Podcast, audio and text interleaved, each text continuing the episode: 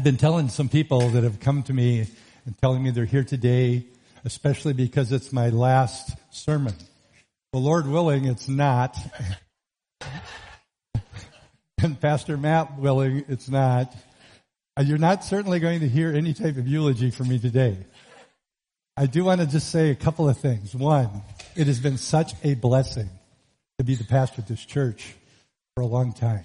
It's astounding what God has done in the lives of so many of us sitting in this room.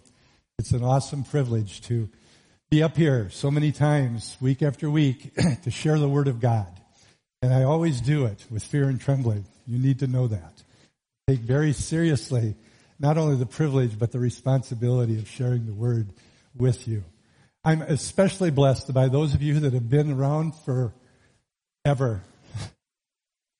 I, have said this to my wife before. I can't imagine listening to 1,300 sermons from somebody, especially if I was married to them. So thank you for you, those of you that have put up with it for so long. Um, one of the things you know or should know if you've been around here much, that song has really special meaning in my life that I'm a child of God because that reality, when it settled into my heart, changed my life.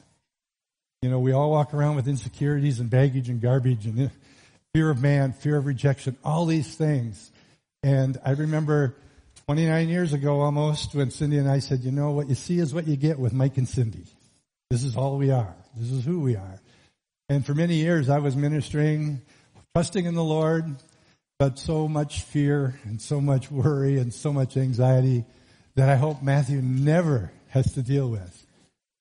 But when this reality that I am truly a child of God, he looks at me and calls me his son, called his daughter. He sees us as friends and he loves us. And I didn't have to worry anymore about my past. I didn't even have to worry about the present or the future, knowing that his love was everlasting. There was nothing I could do to mess that thing up. I mess up a lot of things, but that's not one of them. So being a child of God, is what a blessing. Something that we could never thank Him enough for to know that we're called His children. And He loved us so much, not only did He die on a cross for us, that He went to the Father and sent the Holy Spirit to dwell in each one of us. So we're never alone. We have the Holy Spirit in there doing some things, teaching us, encouraging us, strengthening us. But primarily one of the things the Holy Spirit wants to do more than anything else, transform us transition us from what we were into the image and likeness of Christ. What an amazing thing to know that the Holy Spirit lives in us. I don't know that we can comprehend that fully in this life, but He lives in us. And then He chose to give us His Word. The Word that's taken so much ridicule and abuse for centuries. But it's words of life. And you've heard me so many times encourage, exhort, beg, plead Get in His Word. Be in His Word. And because of that, I'm going to be in His Word again today. And we're going to be talking about something near and dear to my heart. And that's what takes place in all of our lives. If we are Christians, and we'll assume that most of us are, but I would assume some of us may not really be truly Christians. We may have gone to church. We may even be in Bible study. We go to classes. But until we have truly made that commitment to the Lord Jesus Christ and accepting his gift of salvation, surrendering our life to him, there should ever, never be any doubt about our, our, our destiny, our ultimate destiny.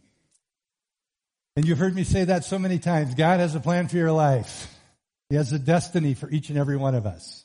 The Bible tells us before we were even formed in our mother's womb, He knew us and had that plan for us. Take that seriously. He has this plan for every single one of us here.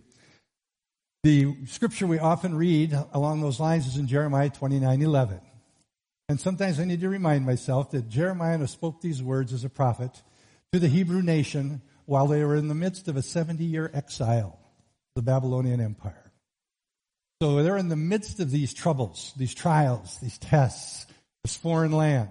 And all of us go through troubles and trials and tests. And whether you realize it and understand it or not, we are living in a foreign land. God tells us our home is truly in heaven. We are just sojourners, travelers here. We're in this foreign land, and yet the words of 29:11 from Jeremiah speak truth to our lives. It says simply, "For I know the plans I have for you," declares the Lord. Plans to prosper you, not to harm you, plans to give you hope and a future. He has a plan. And most of the time, now let's see, all the time, at this very instant, we are not prepared for His ultimate plan and destiny in our life. There's this process that we're all going through, this transformation to be more and more and more like Christ. And it's a process that takes time. It is a process that when I hear that scripture in Jeremiah 29, 11, some of my natural thoughts go, okay, Lord, you have a plan, you have a destiny. Uh, what is it? How long is it going to take? What is it going to cost me? How painful is it going to be? Natural questions for most of us as human beings. I, would like to know the end before I hear the, even the beginning sometimes. I want to know what it's going to take. I don't know. I can't answer those questions. Don't know what's going to happen for sure. Don't know how long it's going to take. But I do know this much. It's going to be a series of almost continuous transition in our lives. Every single one of us. So I'm going to be talking about transition today. Yes, I will hit on the transition that's taking place in the church, in the leadership. But I also want to stress most of what I'm going to talk about is about the transition that's taking place in our lives. If we are supposed to be being transformed in the image of Christ, the Holy Spirit is work, is at work. We're going through a transition, changing continually. The title of my message is being positioned for that transition. What can we do to put ourselves in a place to embrace transition? And it's not always easy to embrace transition. So I want to start with the scripture in Isaiah the prophet, chapter 43. And it says this, Do not remember the former things, nor consider the things of old. Behold, I will do a new thing, and now it shall spring forth. Shall you not know it? I will even make a road in the wilderness and rivers in the desert. I love the way the New Living Translation states that. The New Living Translation shortens it and gets right to the point. Forget all that. It's nothing compared to what I'm going to do. But what's really interesting about that scripture is if you would read the verses, well, the three verses, four verses preceding that scripture, you would realize and see that God is reminding the people of who He is and what He's done. He is telling them to remember, I am the Holy One. I am the Lord. I am the creator of Israel. I am your king. I destroyed the chariots and the army. And he says all that to remind them just who he is. And then the next verse he says, don't remember the former things. Is he confused? Not hardly. Did the prophet get it wrong? No, I don't think so. So what is he saying to us when he says, don't remember these former things? He says, I'm going to do a new thing. I'm going to do a new thing. And when God does a new thing, it's a better thing. A more exciting thing. He says, remember. What does that word remember mean? It's a very common word. We all have an idea what it means. It's simply, you know, to call to memory, to, to maybe write it down, to keep us, uh, keep a, re- a, reminder of it. It means things like, um, to hold in our mind. Remember that. Don't let it go. Boy, I wish that worked all the time. Hold it in your mind. But it also has this aspect to it to build a memorial to. To remember something. What do we do in our nation and really nations around the world? To signify some event, to remember some significant event, they build memorials. They build statues. We have a, a, tons of them in the United States. And I'm not saying there's a thing wrong with them, nothing. But part of that meaning to remember is to build a memorial so we don't forget. So what is the Lord saying through the prophet here when he says, do not remember the former things, don't even consider the things of old? I do not believe we're supposed to forget about them. I believe it falls under the area of that last meaning. Don't make a memorial. Don't make a memorial of these old things. Remember them. They're wonderful. There's lots of wonderful things when we look back. He doesn't want us to forget all those things and go back and make all the same mistakes again. So I believe he's saying, remember in the sense of don't make a memorial of those old things, those things from the past. Don't do that because if you do, you might miss the new thing completely. He says and follows up in the middle of that verse, he words he says it this way, shall you not know it? He says, I'm going to do a new thing. In other words, you say, you should notice. You should see it. Implying to us clearly that if we are so focused on these things that we've enshrined in our lives and in our past, whether they're good or bad, the possibility exists to miss the new thing that he's doing. He could be preparing to do the most wonderful thing, the greatest thing, the most productive thing, the most majestic thing we've ever experienced. But if we've enshrined these things in our life and we can miss it completely. And that's what I believe he's saying when he says, don't remember these things. He's saying, don't enshrine them. If they're there for your benefit, they're good. That's okay. We don't need to remove them from our mind but don't make a memorial to them. He does not want us worshiping those old things. I might say, ah, who'd worship them? When we get these things in us, sometimes we call them things like traditions, things like that. And all of a sudden, those old things that we like, that we're comfortable with, are being changed. Focus on what we're losing we think we're losing and miss what God is really doing. So, are we willing, individually, corporately, as a body of Christ, family of victory, are, are we willing to give up the things from our past and embrace what God is doing in our life, His new thing? Every single one of us here, if we have accepted Jesus Christ as our Lord and Savior, we have been born again. That's an unbelievable transition from death to life. But he did not die on a cross just to bring us from death to life. He sent the Holy Spirit to transition us, transform us into the image of Christ. And there's a process there. And we're going to look at some of the reasons transition can be hard in just a few minutes. But the real bottom line question is, do we want the very best that God has for us? As an individual, can I say, Lord, I'll lay down whatever it is you want for your very best? I'll give up whatever needs to be given up for your very best. I'll lay aside my favorite things and my ways of doing it for your very best. We need to answer that question for each one of our lives. It's time for a new thing. We don't want to say, yes, Lord, accept. Lord, I really, really like this, and certainly you can't despise it. I'll, I'll, I'll, be willing to change as long as I can bring this along with me. That'd be okay. Or yes, Lord, but.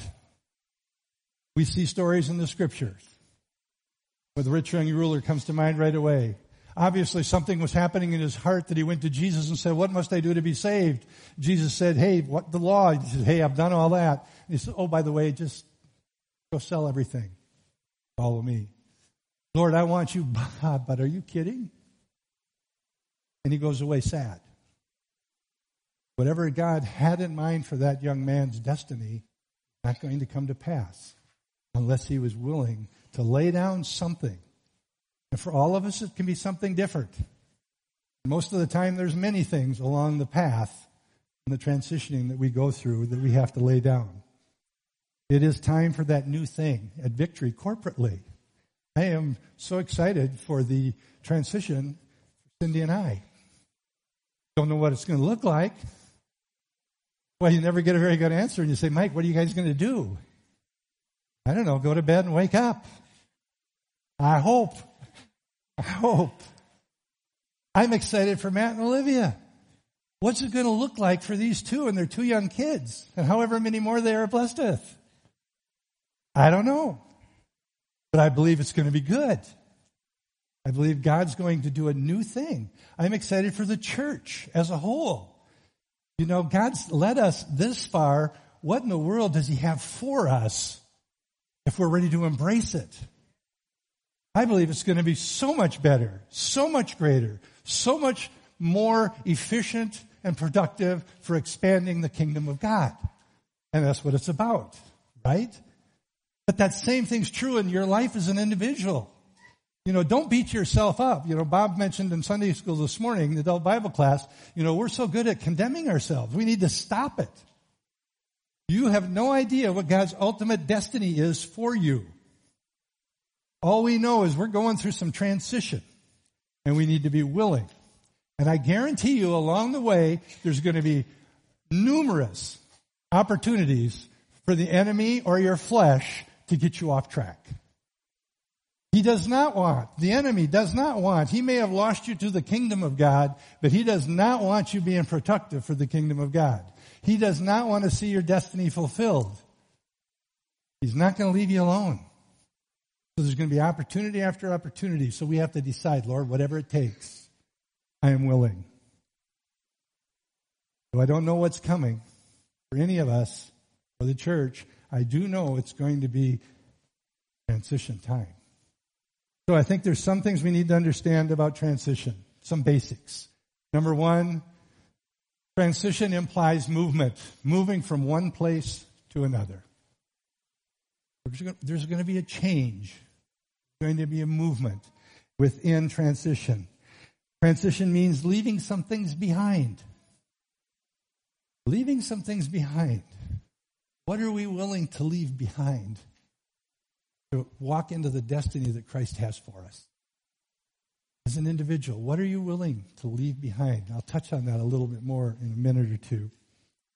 Transition is something that requires participation. God, in His wisdom that I do not understand, chose to give us free will. He's not going to beat you up with a club and force you to do anything. The transition and walking to your destiny requires our participation. Willingness to say, Lord, whatever it is, I want it. Whatever you've got for me, I want it. Transition does not happen by accident. And if it does, it's a mess. God has a plan. Not a random thing. He has a plan. What it looks like and how it happens certainly can change but it is. So really when we are faced with transition or we sense we're in transition or we feel in our spirit the transition is coming, we need to understand that it's going to require some cooperation on our part. To cooperate with the Lord, to cooperate with the Holy Spirit when He moves. We could go through many, many examples in the scriptures. I want to just mention a couple quickly. The story of Abraham. Abraham hears from the Lord. And he says to him, paraphrasing according to Mike, Abraham, it's time to get up and move. I want you to leave where you're living. I want you to leave your father's house. I want you to leave this whole area, your family. I want you to just pack what up what you can, and I want you to go to a land I'm going to show you. Wow, wouldn't you love to get a word like that? Man, I don't know about you, but my personality is good. The questions just start clicking. When? How long am I going to be gone? Are you serious? I got to say goodbye to everybody? Can I bring them along? Are they all coming with? Are you telling them too? Confirming it in my wife's heart, would you please, before I make this move? All those questions.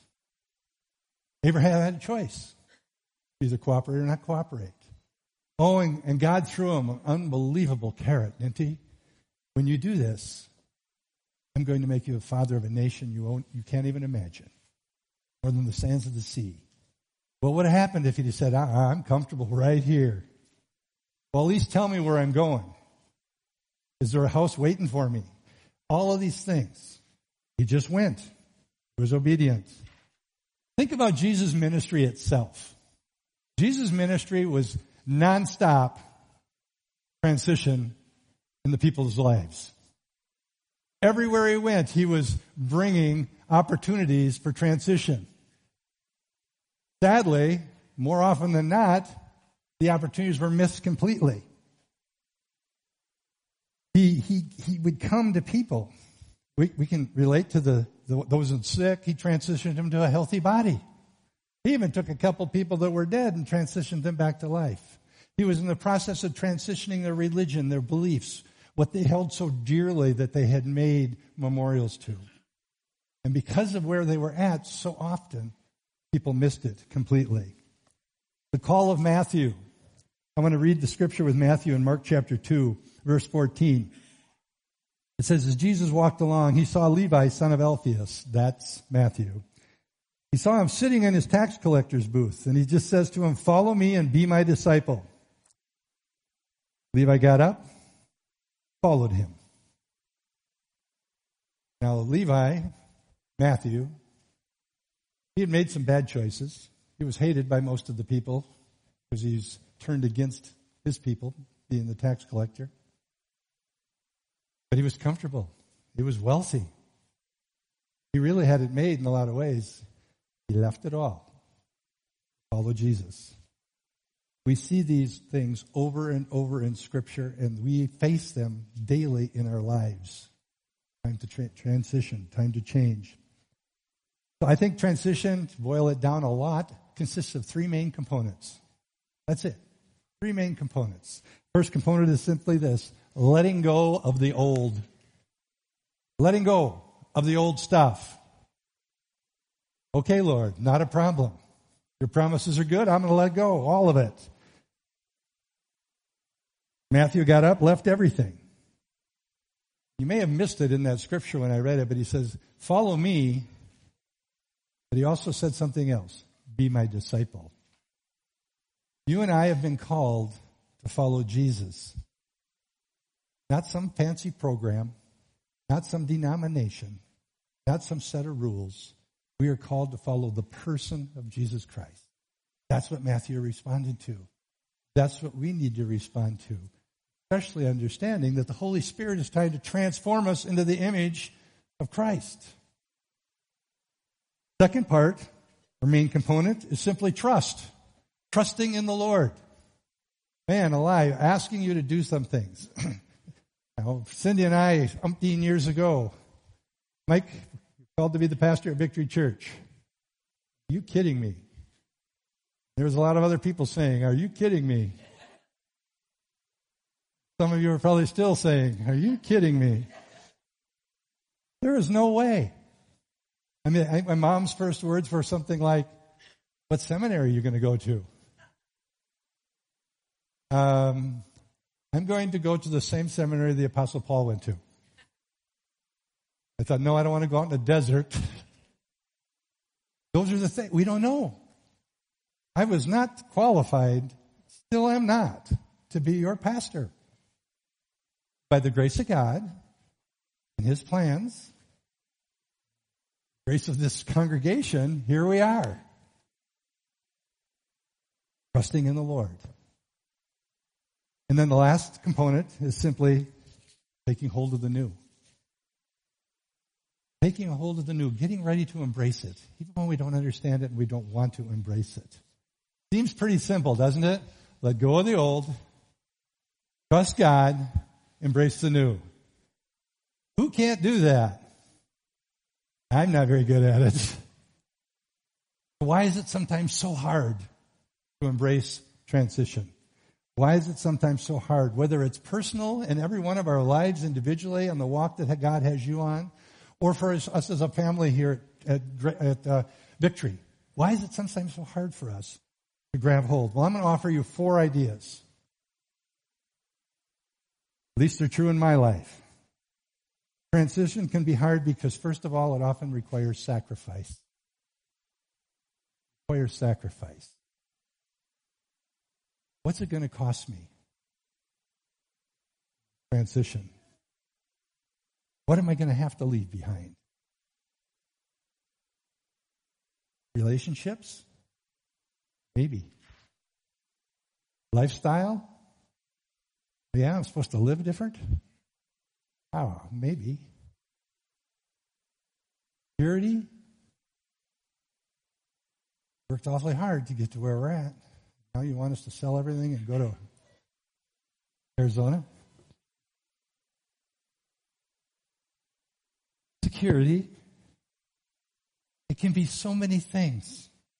And depending on how tightly we're holding on to them, it's sacrificial to go through this transition. And that's why sometimes transition is hard.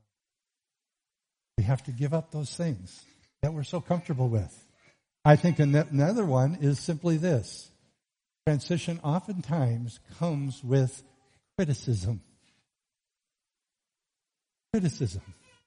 On a personal level, those that were here in the early days of the church know what it was like when a bunch of drug addict, alcoholic, obnoxious, but really good people at heart got saved.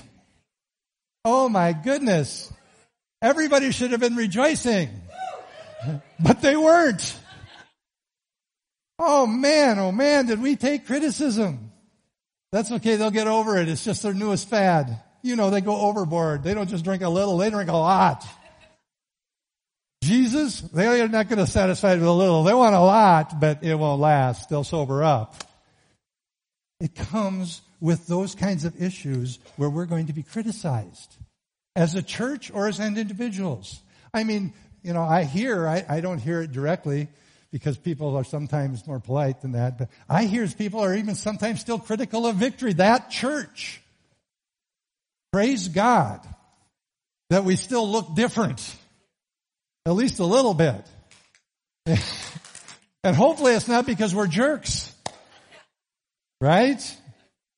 Walk around like we have all the truth. We did all that. It didn't work so good. In Mark chapter 2 verse 16, after Zacchaeus climbed that little tree, and Jesus looked up at him and said, Zacchaeus, get down here. Today salvation is coming to your house. So they went to his house and Jesus said, I'm coming to eat with you today. Religious people, you can about imagine already, they'd step back and say, what? And then they get there and gee, a whole bunch of other tax collectors and losers come. And here's what the, I love the New Living Translation once in a while. And it says this in Mark chapter 2, 16, the words of the religious people. Why is he eating with this scum? Well, thank you. Scum, I've been called worse. There's going to be criticism. If we are on path with the Lord, He is different than the way the world thinks. His thoughts are different the way he does things. We're going to be criticized. Makes it hard. Do we want everything God has for us? Or don't we? Most of the time, the Holy Spirit doesn't tell us exactly where we're going. That's the third reason it's sometimes hard. I don't know where you're going. I don't know what you're called to do. I don't know what your destiny is. I don't know the ultimate destiny for Victory Church and the family of believers that go here. I don't know. He does. But sometimes, some of us would rather say, you know, this is pretty good. I know I'm saved. This is pretty good. Got a halfway decent house. My car runs. Kids, most of them are out of jail. This is pretty good. I think we'll stay right here. This is comfortable.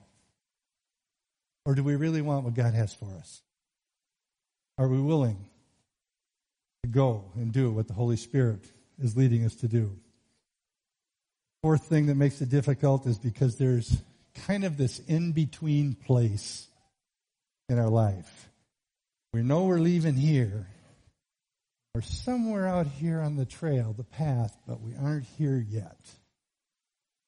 That's an uncomfortable place to be for many of us. We don't know what's coming next. This is the place where our faith is really tested. In that place where we aren't there, we've moved on. I've, I've talked to some people, and for example, in, in a job, I know I'm supposed to quit this job. I know I'm supposed to move on. Awesome. Good for you. Where are you going? No. That's why I'm scared. I don't know what to do. What are you going to do? Well, I'm going to quit my job. Faith. Also, this time in between is a place where we can run into what's called grumbling and complaining. It's not comfortable, and we have this temptation to start grumbling and complaining as we get impatient in what the Lord is going to do in our life or is doing in our life. Sometimes we are so comfortable in that old or we have these memories that are very slanted towards only the good things. That we say, you know what, this is not working. I want to go back there where I was least familiar with it. Now think of Moses. This is still one of the most amazing statements, I think, of a group, people group ever. They've been slaves for like 400 years. Moses comes as the deliverer. God sets him free from the Egyptians. He does this amazing thing and parts the Red Sea. Then he closes it and kills the army, kills, buries the chariots in water. And now they're going to the promised land and they get right to the boundary, the border. It's like all we got to do is step in and walk into this land that he's promised us. But they stop and they send some spies in to just see how good it really is. And of those 12, 10 of them come back with a bad report. They say, oh, the land's awesome. Oh, but there's the giants in the land. It didn't matter that there was two good reports saying, hey, God's got this. So what did the people do? Quoting it from scripture. Let's appoint a leader and return to Egypt. Now, I'm not very smart, but in my mind, if Pharaoh's whole army has just been killed, everything like that's happened, you come back to my country, it's not going to be that good for you. You thought we worked too hard before, but this is what the people got to. Fear came in. The unknown scared them. They said, let's get a new leader and go back. Foolishness. So, when we're in transition, usually one of two things happen. We eventually have a breakthrough or we break down. Why it's so important. That faith aspect, that trust aspect. We don't want to break down. We want to have a breakthrough. Whether it's you individually, me individually, or the church corporately. We want to go forward. It's that place and that, that time frame from where we were to where we're going that the way we think, the way we act, what we do demonstrates to the Lord do we really trust Him? Do we really believe Him? Am I willing to walk away from those things? Not knowing what's out here, but knowing what? He's God, He's good, and He loves me. And He has a plan and a destiny for me. So, is there anything we can do to position ourselves for transition? There better be, or I got a really rotten title. Positioning ourselves for transition. What are some things we can do? And some of it seems pretty much a no-brainer, but first thing we need to do is make some decisions as we're preparing to go into transition or in the middle of transition. Make some decisions. The first one is simply this. If God has more for us, I want it. Sounds simple. I want it. I need to make up my mind. I want it. If God has something more, I want it. When he called Peter and Andrew and the other fishermen, he says, hey, put away the nets, put away the boats. I'm going to make you fishers of men. I mean, I don't have to catch these dirty, smelly fish anymore. No, I'm going to make you fishers of men. If God's got something better, I want it. If it's something that he has for us that's a better way, if you would, I want to learn the better way. There's something that can be changed, be more effective, I want it. We need to make up our minds beforehand. I want it. I'm going to go for it. If it's better, I want it. If there's a greater anointing, I want it. Anybody want a greater anointing? Yeah. You know, think of the transition from Elijah to Elisha. Elijah's assistant. Hey, what would you like? What would you like? I want a double anointing of what you've got. If there's a greater anointing available to us, what's it take to get it? I want it. And it's going to cost us something. If we change these ways of thinking, these attitudes, and we have that pre-decided, I want it. We're going for it. So that getting in position for transition really means a few things. Anticipate the new. There's going to be new things coming your way as an individual as you begin to walk as a Christian. There's going to be new things coming as Matt takes over leadership of this church and he and the elders go in the vision that God has given him. There's going to be some new things. Get ready to embrace the new things. They're coming. God's got a plan. Be ready to anticipate the different. Sometimes new things look different. Embrace the different. Anticipate the different. Anticipate the unknown. I don't know, God, what you're doing in my life, but that's okay. You warned me. I don't know what's coming, but I'm going with you. I'm following you. In the church and the transition, I don't know. I don't know about this. It's the unknown. That's not how God. Don't ever say, we didn't used to do it that way. Please, everybody make a pledge right now. if we were, if it was okay to make vows, I'd have you make one. Don't say that. Don't think that way. We want what God has for us as individuals and as a church. We want it all. We're kind of greedy that way to make God look good and let Him have His way.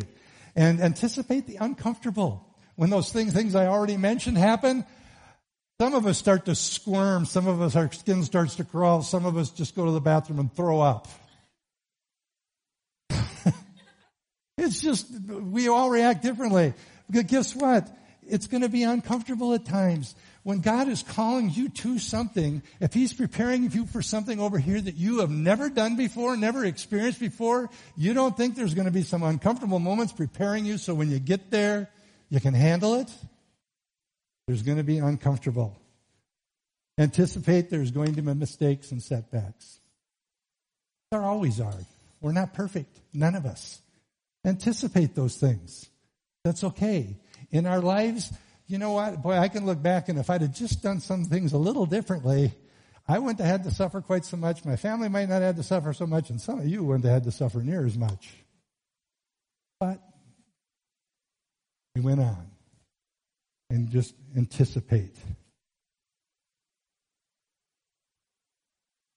Sorry for the length of my message, but my first opportunity as an associate pastor to preach. And I didn't know how long it'd be. I have a great illustration I was going to use here, but I'm looking at the clock and saying, Cindy and I, when we go camping, we anticipate going. We get excited about going. Part of that anticipation is an excitement, looking forward to it. I'm going into the illustration if you didn't catch that. We're anticipating, but you know what? We gotta leave the microwave behind. Leaving the big TV behind and the remote that goes with it. We're leaving some of the other conveniences behind. We're leaving our security behind and we're, we don't know what's going to happen when we go camping. And you know what? We are so darn excited we can hardly wait to get there. And sure enough, we got to get up at 4.30 in the morning, get in line just to get in the campground. That's not fun. But it was okay. We were going to get one of our campsites. You're going on a hike and I'm about dead and the, I can see where we're supposed to go. It's that close. I hate camping. I hate hiking worse. But you know what? I anticipate going because it's going to be awesome. Wake up in the morning and you left stuff on the picnic table and it frozen snowed last night and it's July. I anticipated enthusiastically. How can you be so stupid? That's the attitude we need to have in our personal lives. I don't know what's coming. It's going to be messy. That's okay. It's going to be different. I'm going to be uncomfortable. That's okay. It's going to be great when we're walking in the destiny the Lord has for us. You know, when Moses was leading the people through the desert all those years, it said they were following a pillar of fire by night and a cloud by day. No matter where they were, they could look and see. Is that pillar of fire moving? Is that cloud moving? If it is, let's get going. They were looking to be ready. It was like God saying, watch these two things and be ready when it's time to move or moving. Well, in our world today, we don't see that pillar of, of, of fire and the cloud of smoke leading us, but you know what? It's better. We have the fire and the smoke and the cloud inside of us called the Holy Spirit. When the Holy Spirit's calling us to move, we need to be ready to move. Individually and corporately. Be ready to move. How can we do this so confidently? Wherever you're at, if you've been saved for an hour or years, wherever you're at in your walk, the church being around for 40 years this year, being around. We've not arrived. But that's okay. We can be confident and faithful in what God is doing because the same Lord that brought us this far is going to continue to lead us and lead you. So we can go into it, not foolishly, but fearlessly, walking it out as we follow the Holy Spirit. Believe it or not, I'm getting closer to a conclusion. I want to go to a couple things about our transition here at the church. And I want to say this first. It's amazing, amazing how well we as a congregation have responded and embraced the change that's coming. It is awesome. I'm sure every now and again I hear a little comment, but overall, we're all looking forward to it. We see God's hand all over it. It's exciting. So I want to say that up front. But I also want to just share a story about a United States track and field team, the Olympians. These amazing, amazing athletes. And one of the premier events in any international Olympics, whatever, is the 4x100 relay. For those of you who don't know, you get four members on the team, and they're each going to run 100 yards. And they're carrying a baton as they're running. And when they get to the person, they hand off the baton. And the next person runs. And the United States is favored every year. We've got these amazing athletes. They're some of the fastest human beings on the planet every year. But something's wrong. There's an Achilles heel that's been present and manifesting itself for the last 18 years. In the last 18 years, our men's 4x100 relay team has either not finished the race or been disqualified or not qualified for the finals. Why? Because those four unbelievable athletes, with all their training and talent, mess up passing the baton. All of the last Olympics, including the 2020 Olympics, they messed up the passing of the baton. You would think it's got to be easier than that. This little baton that doesn't weigh hardly anything. The best athletes in the world running, handing it off to go. And yet, since 2005, they've either been disqualified, not finished the race at all, or not qualified for the finals. Eight times, including the last Olympics. What's my point? The moral of the story? Transition's not easy. It's not easy. I want to share a couple thoughts as I get closer to closing. Hopefully most of you were here back on February, February 12th. Pastor Doug was here. And he shared about transition. And I want to just review a few of the things that he said about transition. He's pointed out that there's a responsibility for everyone involved when there's a good transition. The leaders he mentioned, we've been praying, we've been talking, we've been meeting with other people, we've been asking questions, we've been seeking the Lord before we ever thought this is the guy right here. And then when it comes to us, he made, he called it the old guy. I guess that's accurate. The old guy, he says, has a responsibility to not hang on to things too tightly. To be able to release things, to let go. Can't have an attitude of entitlement. I've always tried to do that, not have this idea that it's yours, but you know, you discover you know, when you've been doing something for a long time, there's a few things that you just can't, your fingers are stuck to them. Try to let go and it's hard, but we do the best we can. The new guy is not to um, throw out everything that's been done in the past, but to build on and honor and, and then carry his own vision going beyond that. Matt's done awesome job with that. An awesome job. And then we come to the congregation. Trust the Lord. Keep the big picture in mind, Doug pointed out. The big picture, not all those little nuances that could mess us up. We have bad attitudes. Keep the big picture in mind. We are going with what the Lord has planned for the church. Everybody's imperfect, all of us. He mentioned, and I'll just mention it because it was so good, be critical thinkers, not critical people. Doug, I've heard Doug say that so many times. Be critical thinkers. Critical thinkers are problem solvers. And if we can be critical thinkers and figure out better ways to do things, awesome. Any leader worth his salt will embrace new ideas. But not be critical people. And complain and complain and complain. Judging. Don't compare. Matt pointed out a couple of weeks ago that he and I are different. Good for you. One of me's enough.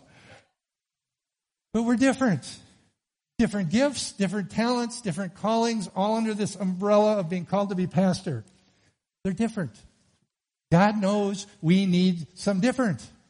Or he'd have brought another Mike Nelson. Praise God, he didn't do that because we needed different for God to lead us into what he has for us. So don't compare. And then Doug's, this is another line of Doug's. I'm sure Matt's heard it many times. Look for the wins. Look for the wins. Why? Because what you look for, that's what you find. That's what you find. Olivia, you want to come up here and, and play the piano or keyboard? I want to close, I have to close with another illustration. Thank you for your patience. Kind of a story. Most of us have heard different jokes and stories about somebody dying and going to heaven and they have to get past Peter at the gate. Well, we're going to incorporate a little bit of that too. But there was a man. We don't even know his name. And he was obviously a very evil man, a bad man, because he was condemned to death by crucifixion. And he's crucified on the cross next to Jesus. And he gets to heaven. There's Peter at the gates. Peter says, Why should we let you in? He says, I don't know. Well, are you a son of Abraham? What are you talking about? No. Did you go to the synagogue on a regular basis? No. Have you been reading and studying Torah? Well, no. Well, what good thing did you do that we should let you into heaven? He says, Good thing? I was a three, thief, and they killed me on a cross because I was such an evil person. And he says, Why and what makes you think I'm going to let you in? He says, Because the man on the middle cross invited me. The man on the middle cross told me today I'd be with him. Question then is, what do we do with that man on the middle cross? Every one of us have to decide. Jesus invited him, made him a promise that he would be with him in paradise that very day. The invitation is extended to every single one of us. Scripture we often quote John 3:16, for God so loved the world that all who believe in him and accept him have eternal life. What have you done with the man on the middle cross? You know, statistics would say no matter what, you get 200 people around, they're not all saved. There could be some people here who've come to church regularly in Bible studies and life groups. You may not truly be saved. What have you done with the man on the middle cross? Have you accepted Him as your Lord and Savior? Have you surrendered to Him and let Him wipe the slate clean of all sin in your life and call you His son or daughter? And know for certain that you have eternal life with Jesus in heaven, worshiping before the throne. What have you done with the man on the middle, on the middle cross?